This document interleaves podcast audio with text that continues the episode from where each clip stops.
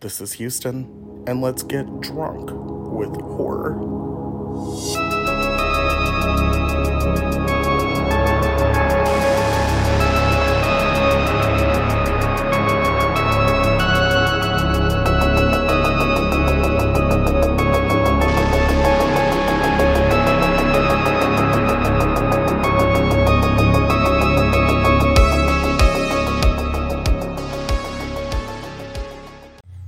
Hey, hey, everybody! I'm incredibly excited about today's episode because we are ranking the Conjuring franchise. And for anybody who knows me, I love all of the Conjuring movies for the most part. There are a couple of them that kind of fall under the radar, but that's okay. You can't expect to like every single movie in a franchise. So, we're going to jump right into it with number 8 out of 8 films. That is going to be The Curse of La Llorona. Now, I do think the premise of this movie was really cool. When I found out that this movie was coming out, I was a little bit confused, honestly, because I was like, how does this tie in? And then you realize that, like many of the movies, it's just a case of the Warrens. And so I checked a little bit into it, found out that The Curse of La Llorona is kind of a badass story.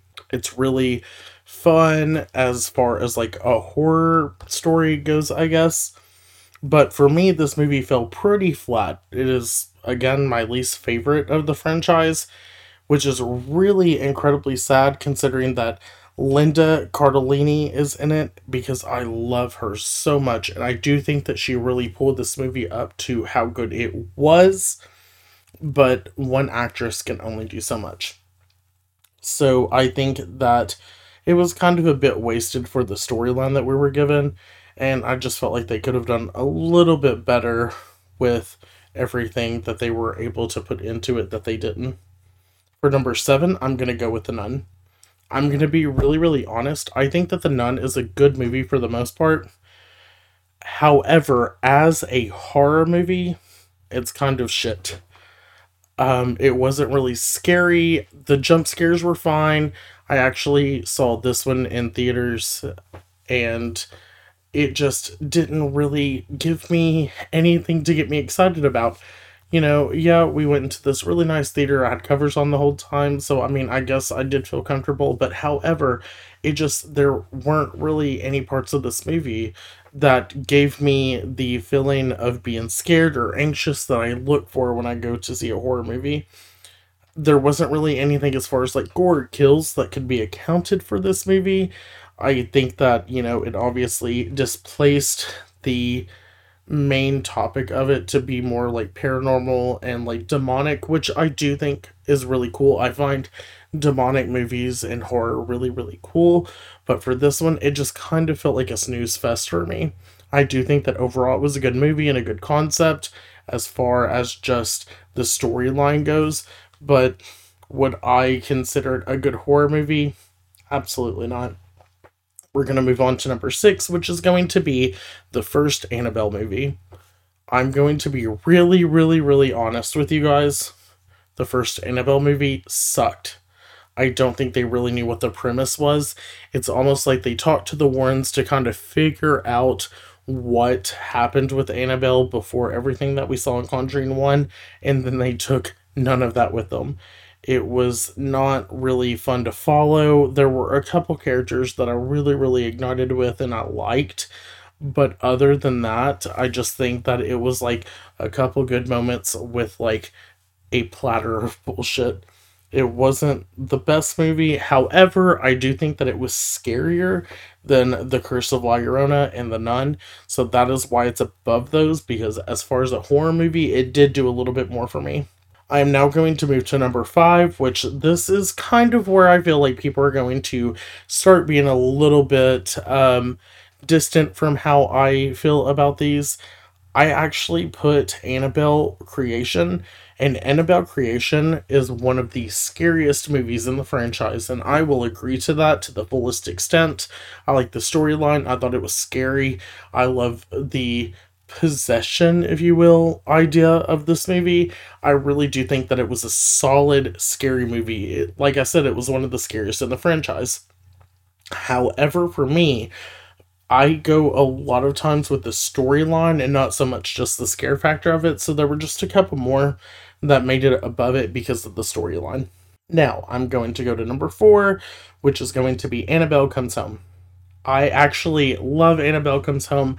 I think personally that it's the best out of the Annabelle movies, and that's going to be because while it felt a bit campy and not so serious as the other Annabelle movies, I thought that the idea of seeing all of these past cases that the Warrens had to deal with coming to life worked really, really well for what was going on in this movie. It made me almost want like spin-off series for like the ferryman and different characters that showed up in this movie.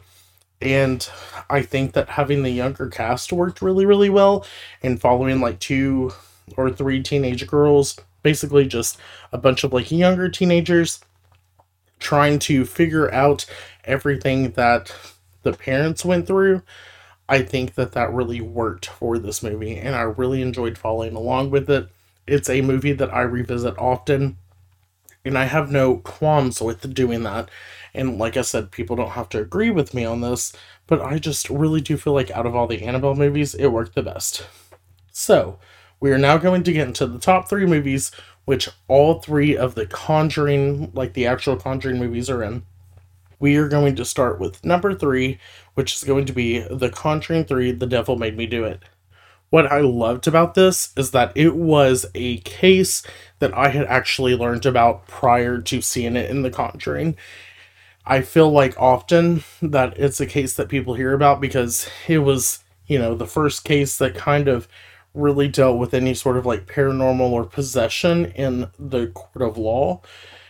And I really think that that's a cool concept. However, I do have some issues with the fact that we didn't get to see much about the court system and how the trial went. That would have been something that I would have really, really loved. I would have loved for like flashbacks back and forth where it was like asking about parts of the case, like, how would you explain this? What are we going to go into this? And then it jumps into the flashbacks that we got to see. Now, I'm not going to let that destroy the movie for me. That would have been the approach that I would have taken for it. However, I do think the approach that they took was a really, really good one. I do think that it could have been better in a lot of parts. However, I was completely content with what happened, and I felt really, really good through the whole movie. Also, too, the beginning possession scene is one of if not my favorite possession scenes that I've ever seen in a movie. They really went out of this world with the graphics and the effects that they used for this film. I am then going to move to number two in the Conjuring franchise, and for me, that's gonna have to be Conjuring 2. Conjuring 2 is a solid fucking scary movie. I love the Conjuring 2 so much. And honestly, it created a fear in me being the Crooked Man. The Crooked Man is absolutely fucking terrifying. I love him so much. I really think that he makes up a good part of the movie that he is in. And then we get Valak, who is the quote unquote nun, which is, you know, obviously the demon Valak, taking the place of that. And I think that between the Crooked Man showing up the couple times that he does as like this little animated kid story, and Valak being the demon taking the literal reins of this movie. I just, I don't know. It's just so good. It is such a solid, good movie. It's one of the best movies that came out in the 2010 era. And I'm so, so, so happy that they chose to do what they did for this movie.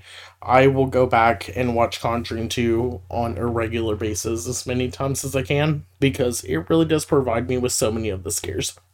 For the number one spot, I am going to have to go with none other than the first Conjuring. Guys, this was the one that started it all. The Conjuring 1 is literally legendary.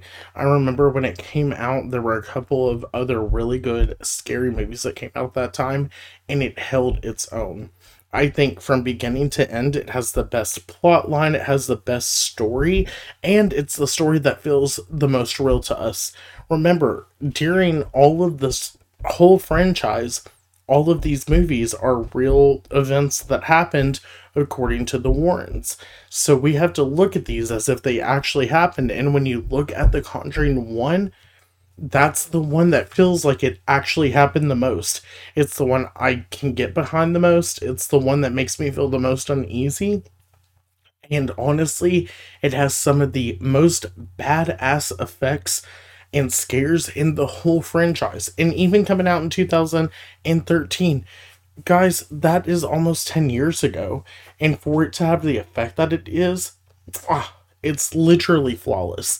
So I love this movie. It's going to have to be at the top of my list for all of the Conjuring movies because it really just set a tone for every single movie that came out in this franchise afterwards. And I think a lot of people may have issues with this franchise because the first one was such a good, solid fucking movie. So that is going to be my list for the Conjuring franchise. This is a franchise that I love so much. It's one of my top franchises. I will revisit every single one of these movies. Even if some of them weren't my favorite, I just think that it's sturdy and solid from beginning to end and I love them so much. It's such a fun series to just sit back, watch, whether it be with family, unless there's somebody in your family who's obviously terrified of scary movies, but like you can sit with family, friends, and just like chill out, watch them. It's such a good movie to have playing, and honestly, I would have it playing all the time if I had the time to be watching these movies. So, but I hope that you guys enjoyed my ranking. If your ranking is different or you would, you know, maybe replace a couple things, email me, let me know at drunkwithhorror at gmail.com. Otherwise, check out all of my social medias at Drunk with Horror so that you can always stay up to date with the episodes coming out. Other than that, I hope you guys have a fantastic day. Back and hang out with me anytime that you want to. And remember to always stay drunk with horror.